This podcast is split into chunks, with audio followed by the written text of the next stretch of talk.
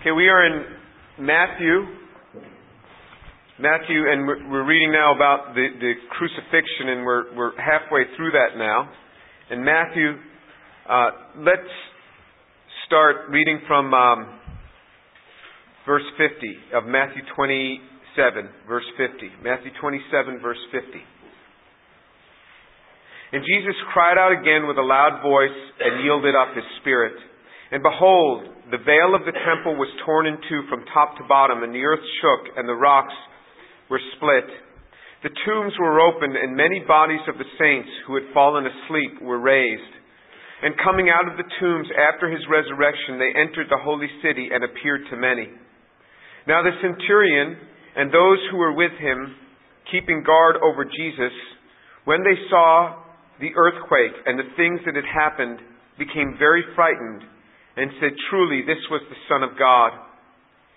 Many women who were looking on from a distance and who had followed Jesus from Galilee were ministering to and were ministering to him.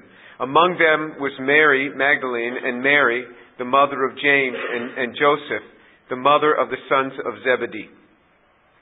So you, you see that, that, let me read also up in verse 45. In verse 45 it says, Now from the sixth hour Darkness fell upon the land until the ninth hour, and at the ninth hour Jesus cried out with a loud voice, and so on.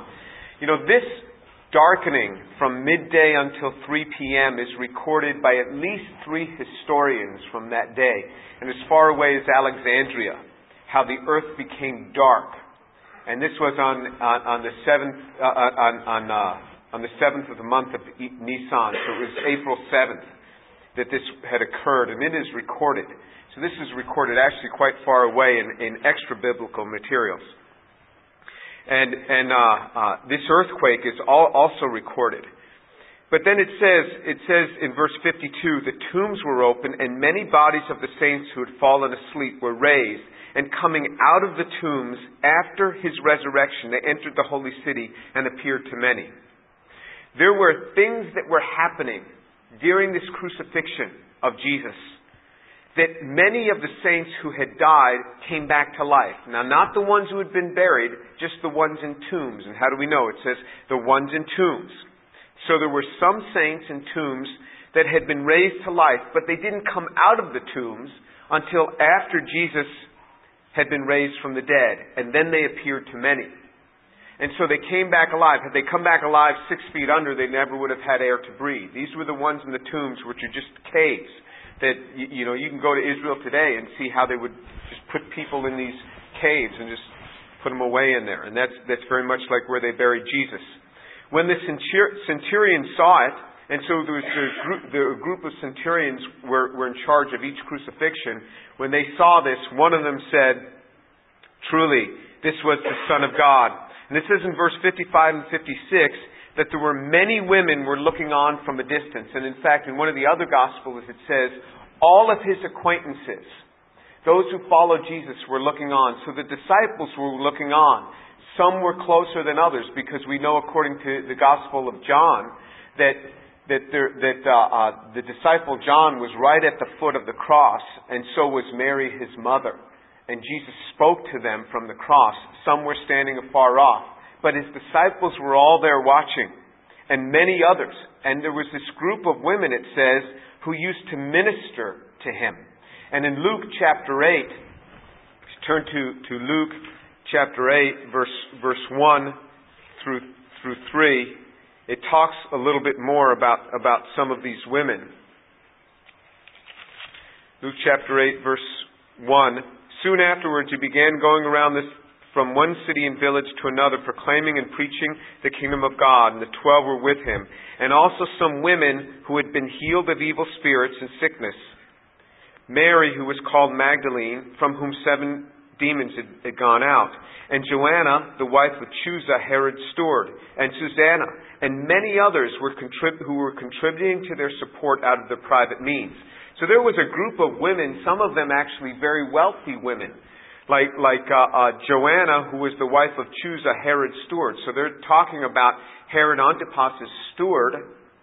That man's wife was one of the people, one of the women who used to follow Jesus, and And uh, so there were many people that were actually working behind the scenes in, in allowing this ministry to work and doing many of the things that needed to be done.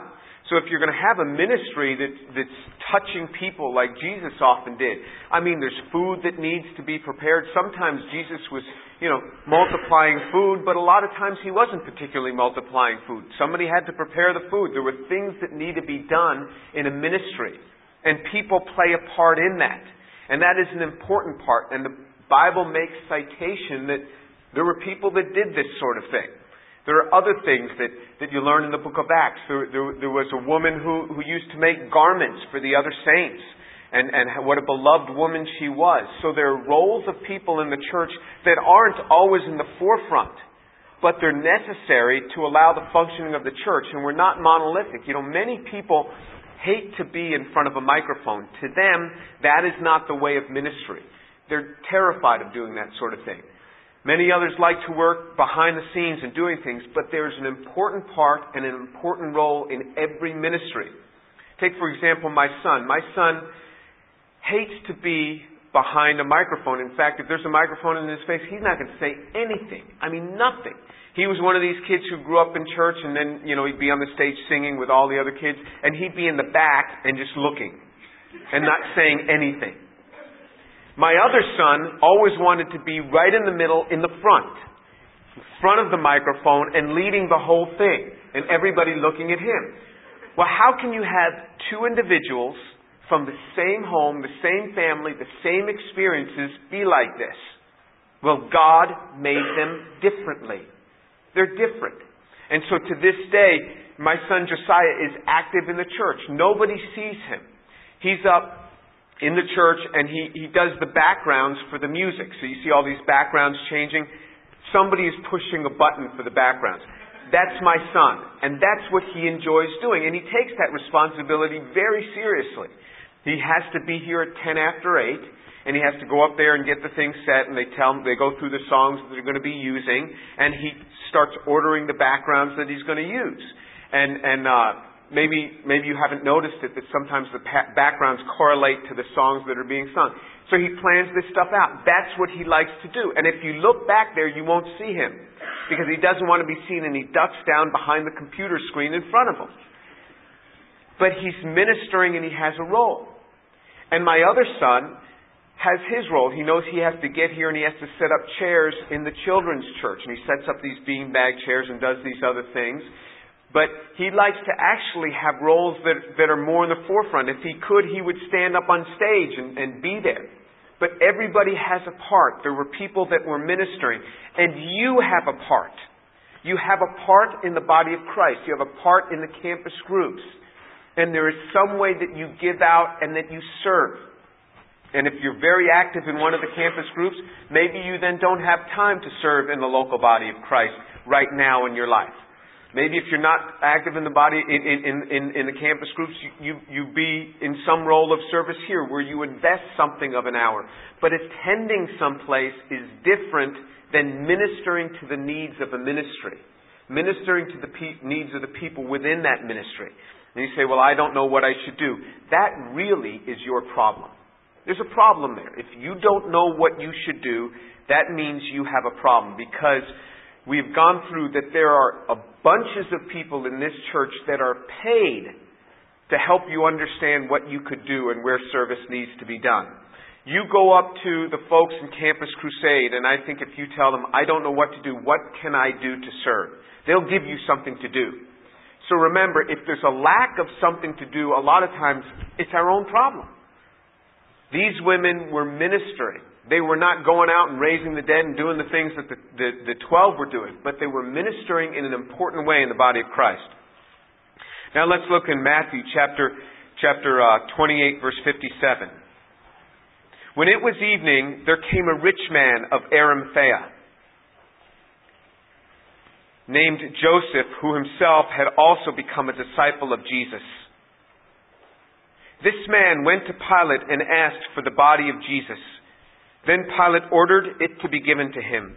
And Joseph took the body and wrapped it in a, in a clean linen cloth and laid it in his own new tomb, which he had hewn out of the rock. And he rolled a stone against it and the entrance of the tomb, uh, uh, against the entrance of the tomb and went away. And Mary Magdalene was there, and the other Mary sitting opposite the grave. Now on the next day, the day after the preparation, the chief priests and the Pharisees gathered together with Pilate and said, Sir, we remember when he was still alive that that deceiver said, After three days I'm going to rise again.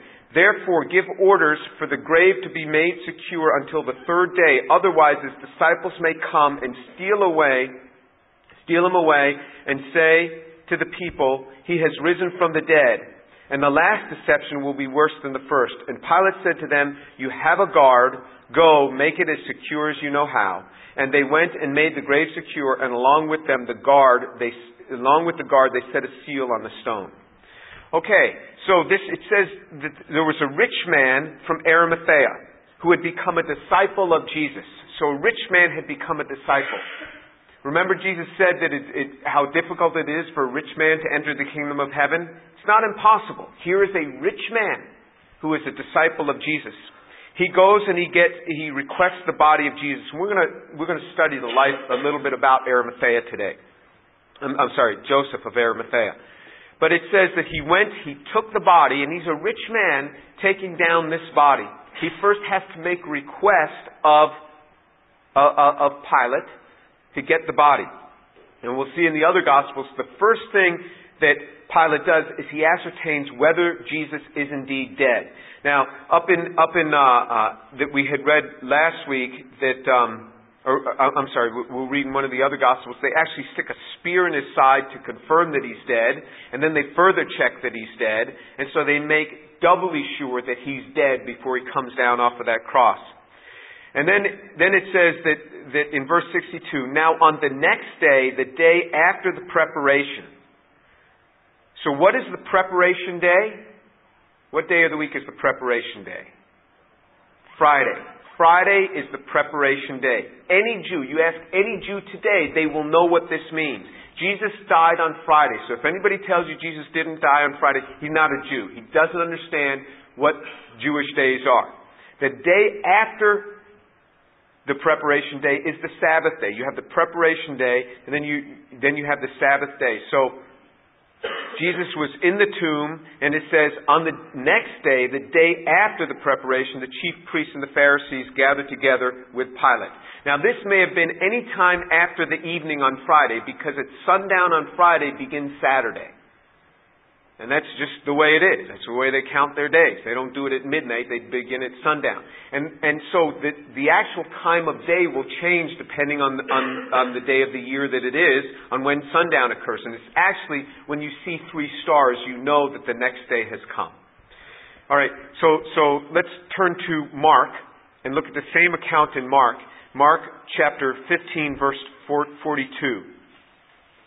Mark 15, verse 42. When evening had already come, because it was the preparation day, that is, the day before the Sabbath. What could be more clear?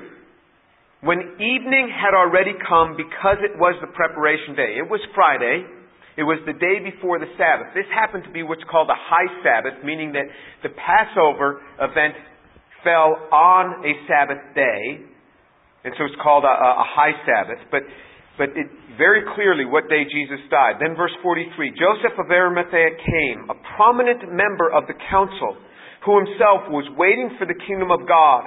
And he gathered up courage and went in before Pilate and asked for the body of Jesus.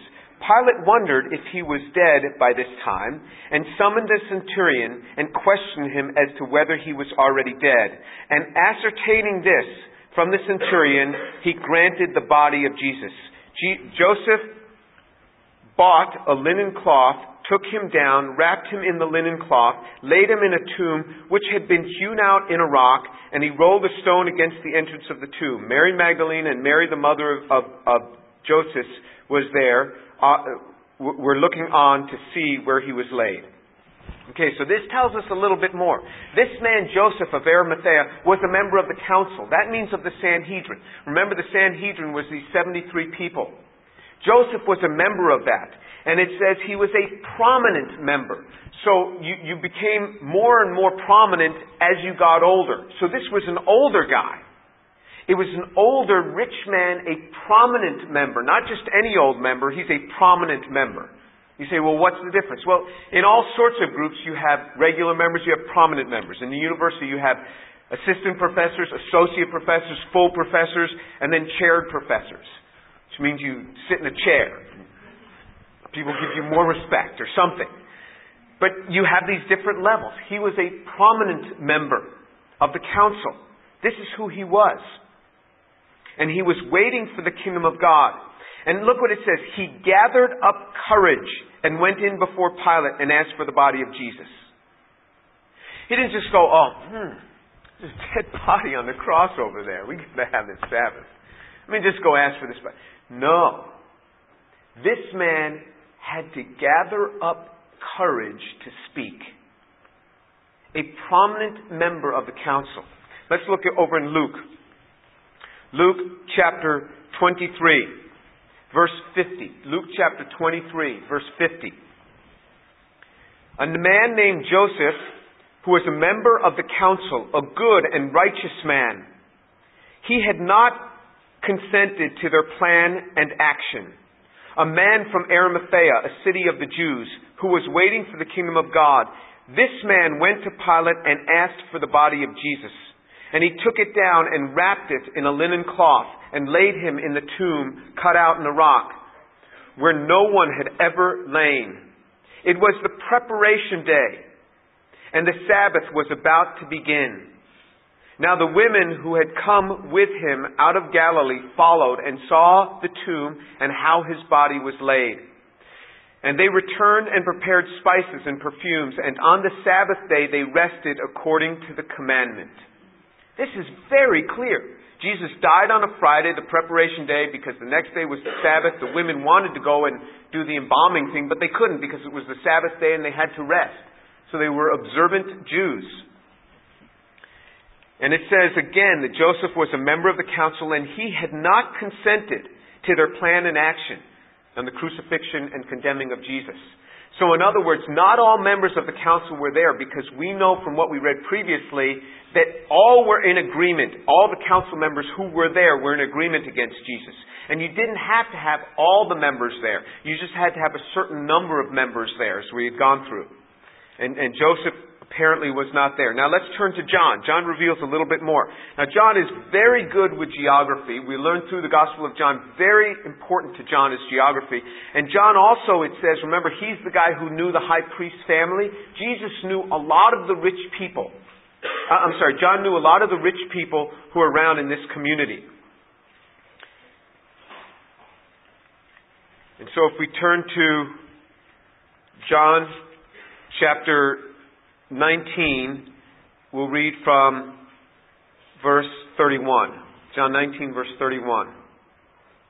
Then the Jews, because it was the day of preparation, so that the body would not remain on the cross on the Sabbath, for the Sabbath was a high day, asked Pilate that their legs might be broken and that they might be taken away. So the soldiers came and broke the legs of the first man and of the other that was crucified with him. But coming to Jesus, when they saw that he was already dead, they did not break his legs. But one of the soldiers pierced him in the side with a spear, and immediately blood and water came out. And he, and, and he who, was, who has seen has testified, and his testimony is true, and he knows that he is telling the truth, so that you also may believe. For these things came to pass to fulfill the scriptures. Not a bone of him shall be broken.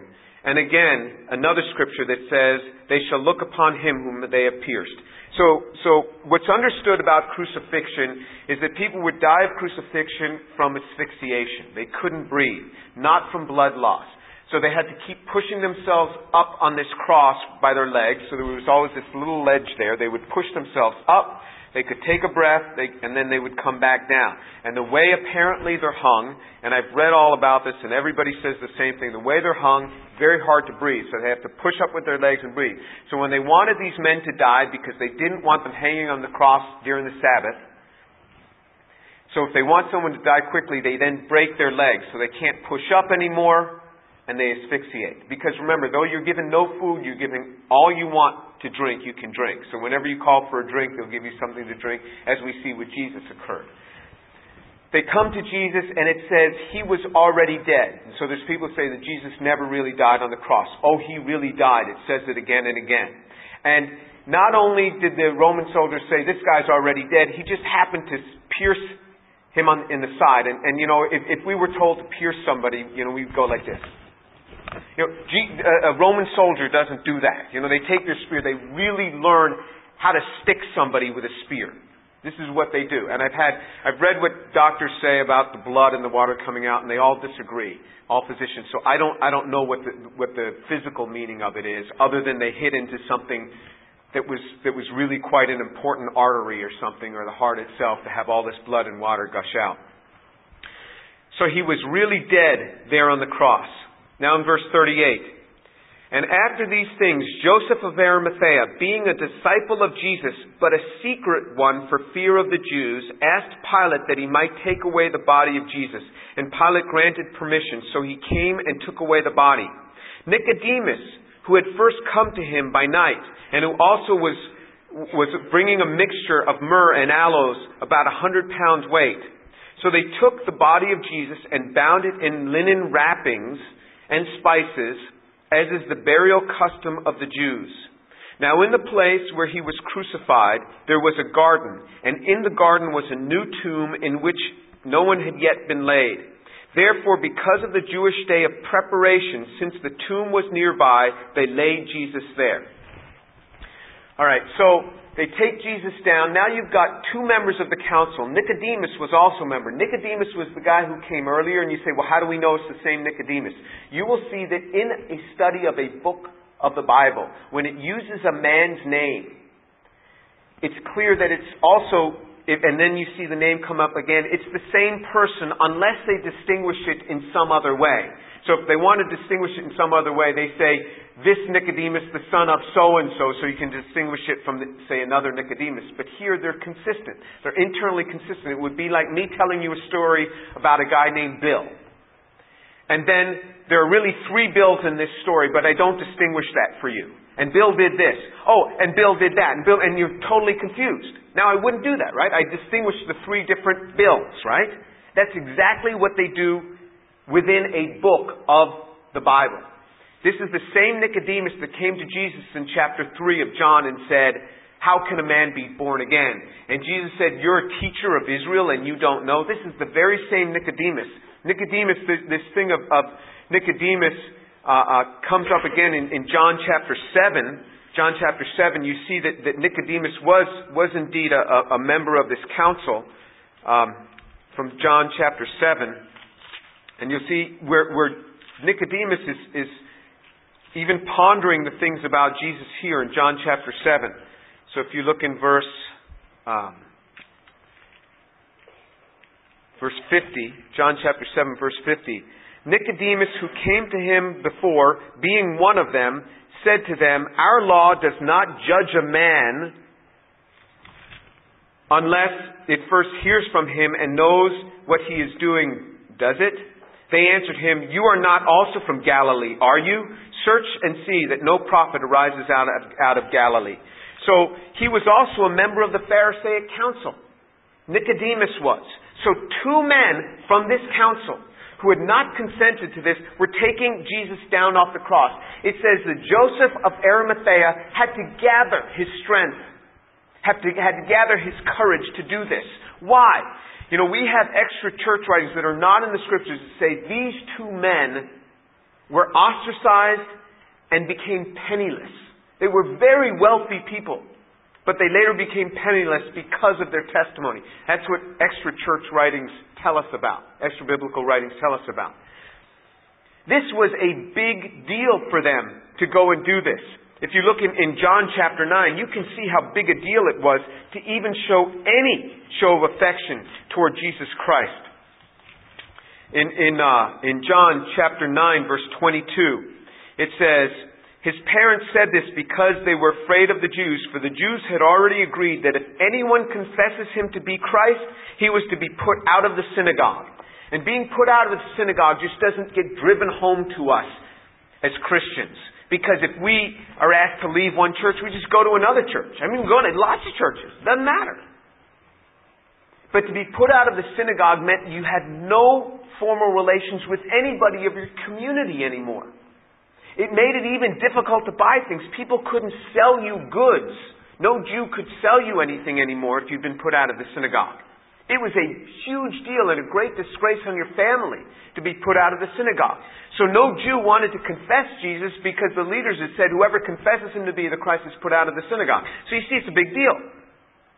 And re- remember, you, you know, they didn't like Jesus at all. You know, we had just read that they came to Pilate and they said, that deceiver, when he was alive, said that he would rise on the third day, so let's put a guard over this tomb. They didn't even use the name Jesus.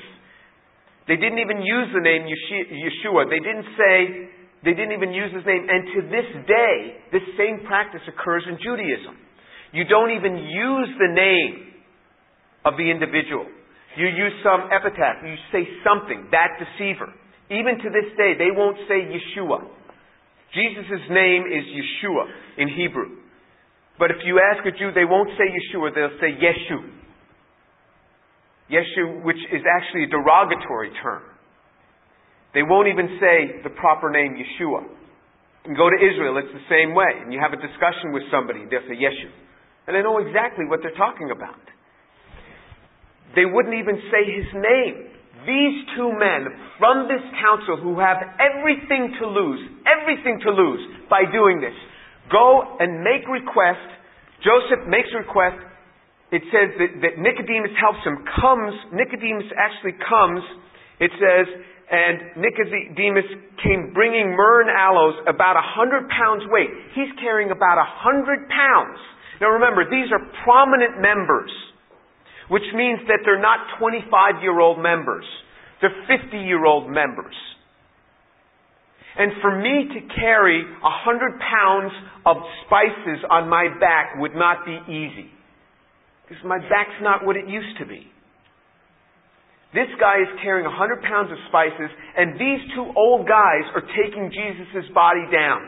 And it says they find that it says in the same garden Jesus is crucified, there's a garden, it says, that is right nearby. Now, in the place where he was crucified, there was a garden. There was a garden in the place where he was crucified. John is very specific with geography. And in the garden was a new tomb in which no one had yet been laid. And that actually was Joseph of Arimathea's tomb. It's very close. If you look, and, and, and, and the precedent for the Protestant site of Jesus' death and burial in Israel has very little historical precedent for that. The Catholic site actually has a lot of precedence for it. And you see the location where he was crucified, and it's in the church, and in that same building is the place, is the location where he was buried. There's no tomb left or anything because those have been long destroyed by people who wanted to defame it. But the location is known. And it's just, I mean, it's, it's no distance at all. It's maybe 30 yards or something. It's very close. And it says in the same garden, the sa- very same place. And, and, it, and, and so this is what two old guys could do. You ever try to carry a body of a full grown person? Try to carry a body of a full grown person. It's really hard. And these guys, you know, they weren't, they weren't firefighters that've been trained, you know, put a body this way and this way and carry. I mean, if you're not trained to carry a body, it's hard to carry a body. I don't know how to carry a body. I, mean, you know, I didn't pick this thing up. I've never, you know, had this training. I don't know. All I can do is drag it. And these two guys, and remember what else is happening to them. They're getting covered in blood. Jesus had been scourged, had been totally whipped open as we had talked about. Remember, his face was unrecognizable as a man. You cannot pick up a dead body and move it and transport it that's covered with blood without getting covered with blood. These men were absolutely marked. He had to gather his courage in order to do this. This is not a simple thing to bear testimony of Jesus, to say, I care about that man. I care about that man who you guys just killed, who you guys just slandered, who you guys just mocked. I care about that man. This was destruction for them and their families by doing this. This man carrying a hundred pounds of spices to wrap him in linen cloth, as is the burial custom of the Jews. And Joseph putting him in his own tomb. Everybody knew that that tomb had been there for Joseph of Arimathea. This Jesus is going in Joseph's tomb in that garden. In that garden, in a garden a long time ago, a man brought sin into the world, the first Adam. Here, the last Adam is delivering us from sin in a garden. This garden, where this is occurring, these two men are giving forth everything. And it says that Joseph had been a secret disciple of Jesus. I kind of like that. I like being a secret disciple. I can be a prominent member of the council and still have my relationship with God. You know, because it's kind of a personal thing anyway, right? Why do I have to come out of the closet with this thing? I just want to, I want to have my influence there on the council. But look in John chapter 12, what the Bible says about secret disciples. John chapter 12, verse 42. John chapter 12, verse 42. Nevertheless, many of the rulers believed in him. But because of the Pharisees, they were not confessing him for fear that they would be put out of the synagogue. Sounds understandable enough. Why confess him? Because you're going to get thrown out of the synagogue. We'll read the next verse. For they love the approval of men rather than the approval of God. Whoa. It says, many of the rulers believed on him, but were not confessing him for fear of the Jews because the Pharisees had said, whoever believes on him is going to be put out of the synagogue. Remember, put out of the synagogue is a huge deal. It's like being expelled from the university. I mean, that's a big deal. And not being allowed into any other university. That's a pretty big deal. Wouldn't you care about that if you got expelled from the university? You said, oh, well, no problem. No, this is a big deal. I mean, your life is dirt after that. So nobody was confessing him, even of the rulers who believed on him.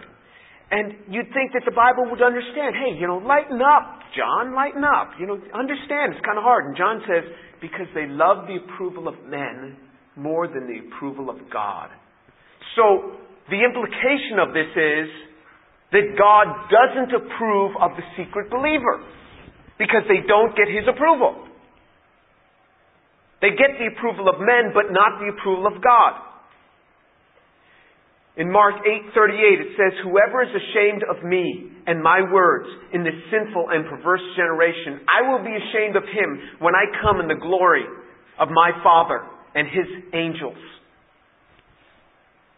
That doesn't mean we lose our salvation. He says, whoever is ashamed of me and my words in this sinful and perverse generation, I will be ashamed of him when I come in the glory of my Father and his angels. That means when Jesus comes and he's introducing his Father to his disciples, and then one comes who's been ashamed of Jesus, Jesus will walk up, ah, no, Father, you, you don't want to meet him. he goes on to the next guy. That's what it says. Isn't that what it says? Am I reading something into this? He says, Whoever is ashamed of me and my words in this sinful and perverse generation, I will be ashamed of him when I come in the glory of my Father and his angels. That's what it says in Mark 8:38. And if you think I'm reading something into it, maybe you're reading something out of it. If you think I'm putting something here that isn't there, just think about this. Maybe you're taking something out that is there. It's a serious business. Joseph finally says, I'm coming out of the closet. They're going to know that I'm a disciple. And Nicodemus says, I'm coming out too. Let's get his blood all over our clothing. We're the two guys that carried this body of Jesus.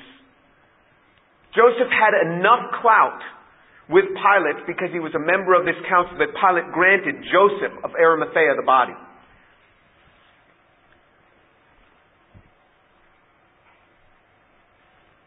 Joseph, it says, had to gather his courage. It is never easy to speak up about Jesus. Never. You know, one colleague said to me, Oh, Jim, it's easy for you. You're bulletproof. You can say what you want. You're bulletproof. And that's not the case at all. Let me tell you about myself. When I go to share with one of my colleagues, I get this lump in my throat. Yeah, I still get that. It's easy for me, well, it's a lot easier for me to share on an airplane where somebody doesn't know me and I, and I start talking to them about Jesus. You go on the mission field, you go on some mission trip for the summer, you got 40 kids around you who are gone to Mexico or something. You're far away from everybody who knows you and you can speak up about Jesus. You know, it's much easier to go someplace and to speak about Jesus than to speak about Jesus around the people who know you. And I find that to be true. But now I've got to, I've got to share with my colleague about Jesus. You know, about when, when my colleague Rick Smalley had died, he came to know the Lord shortly before he died, this Nobel Prize winner. And when he died, just on his deathbed, he told me he had completed the manuscript, reading the manuscript, Who Was Adam, a book by Hugh Ross. And he says, Jim, if, if the scientific community would read that book, 50% of them would become Christians. So I was interested in that book. So you know, as soon as the book came out, because he was reading a, a, a, a, manuscript, the book had not yet come out. Hugh had sent him a copy of it. Um, I read it, and I thought it was an impressive book, but you know, I didn't think 50% of the scientists would become Christians. But anyway, I thought this was something good. I would use this as a tool. And so I bought something like 80 copies of that book. And this hardcover book, I bought like 80 copies, and I, I distributed copies of that book to all the faculty in my department and all the students in the carbon nanotechnology lab. And I put a little thing in, in, the, in the opening of the book, and I said, and I quoted what Rick Smalley had said. He said that 50% of the scientists that read this book would become Christians. And I thought you might enjoy having this. It was not easy for me to do that. The money was no problem. I mean, the money was a few hundred dollars, but that wasn't keeping me from doing it. I mean, here I had to go and distribute these books to all the faculty. So it's on a Saturday, I've got all the books, and I'm carrying boxes of books, and the elevator is broken going up to, and, and so I'm carrying these boxes of books. And remember, I'm the guy with the bad back. And, and I'm putting them in all the mailboxes of my colleagues, and then bringing them up to the Carbon Nanotechnology Laboratory and distributing to all the, the, the staff and students up there. I'll be honest with you, that was not that easy for me to do. Maybe it'd be easy for you to do. It was not that easy for me to do. But I knew that this is a good way to share. And so what I did is I gathered my courage and I did it. The next day in faculty meeting, when I walked in there, it was dead silent. People were just looking at me. There were a lot of people that were not happy about receiving that book. And it wasn't just a book. I mean, they, they construed every little thing about the unhappiness. That I would quote Rick Smalley, that I would use his death to propagate my little religion. You, you see what I mean? All the things that people can construe here. Well, one of the men who read that book, but, and, and, and then the whole thing was just broken. I mean, it was like they were ready to just dash into me. And one woman says, Oh, Jim, well, thank you for that book. It was such a delight to get that, and and um, but I haven't I, I haven't even been able to look at it because I brought it my home and my husband just grabbed it from me and he's reading it first, and I'll have to wait till he's done. And it was such a refreshing thing because there were some others that just wanted to just lay into me for this thing. And some guys who shared with me that ta- thought it was totally inappropriate. You know, they can get all sorts of trash stuck in their mailbox by all sorts of organizations. That's okay. Just throw it out. But what I should put in there for this book, who was that? Totally inappropriate. So, this wasn't easy for me though. Maybe it'd be easy for you. It wasn't easy for me. I had to gather my courage. It would be much easier for me to hand out a tract in a different city to someone I didn't know, or to give this book to someone I didn't know. But this was hard for Joseph because he had to take down the body of Jesus in his whole community, and his whole community would know. One man read that book, and he called me and he says, Jim, I don't believe anything in this book, but I read it. He says, let's get together. And we talked for 20 minutes. He's never talked to anybody about this. Well, this man, this man is dying. And guess what? I've been called to talk to him. There was something that was established. There was another professor a few years ago. About I met with this other professor about seven years ago. Took him to the Cone House, and and uh, uh, he was he was teaching some Bible study in some church, and uh, I asked him if he believed in the physical resurrection of Jesus Christ. He says, "Oh, come on." He says, "When we die, we just change frequency." And you know, this is typical for a scientist to to put it in these terms. We die, we change frequency. And I guess you know, you know, in in, in a sense, he's correct. And and uh, uh, but he didn't believe in the physical resurrection. Here, this guy was, it was now five years later, the guy was really old, and I knew he couldn't live much longer. And I asked him to lunch again. We could only meet in the department because he had a little controllable wheel cart at that time, and we had lunch together. And I said, You know, I'm really concerned about you. This resurrection of Jesus Christ, the Bible says if you don't believe in the resurrection, you can't be saved. And I quoted to him Romans chapter 10, verse 9. And we talked a little bit about the resurrection. He says, Jim, this is hard for me because there's just the one data point. There's only one who's raised from the dead like that. I said, You're right. It was a miracle. We don't have a lot of data points to go on. He says, But concerning this Jesus, I believe it. I can believe that, that Jesus raised from the dead. Two weeks later, that man was dead.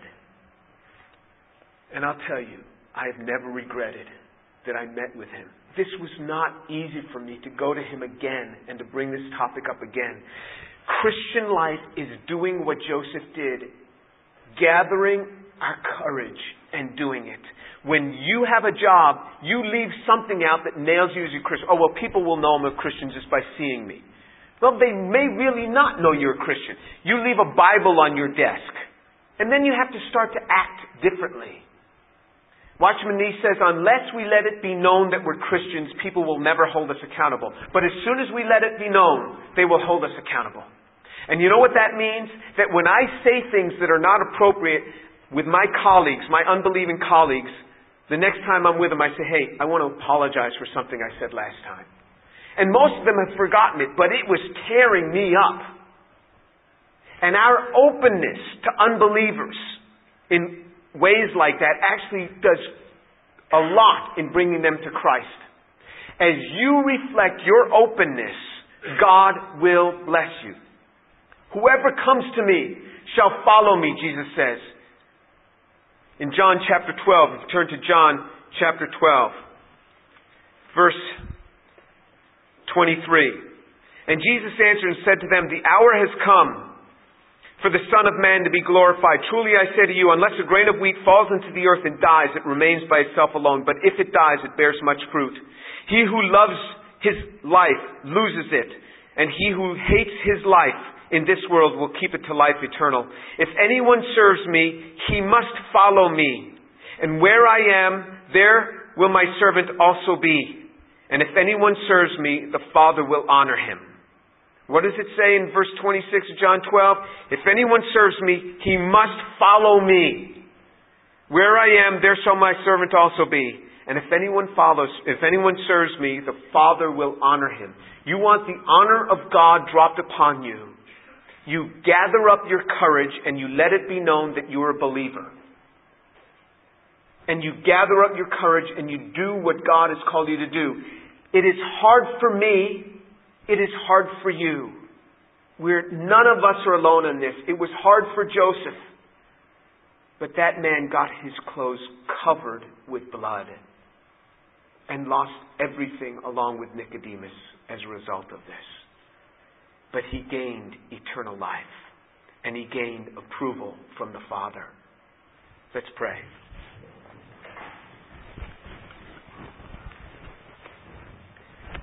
Father, I thank you so much for your word. It is true. Thank you, Lord. And I pray for these young people that they would not desire the approval of man more than the approval of God. And that you would raise up Josephs and Nicodemuses from this class who would not be afraid to have their clothes covered in the blood of Jesus. The one who was mocked, the one who was shamed, the one who was beaten up, the one who hung on the cross. And they would see the honor of the Father. Father, raise them up, I pray, in the name of Jesus. Amen.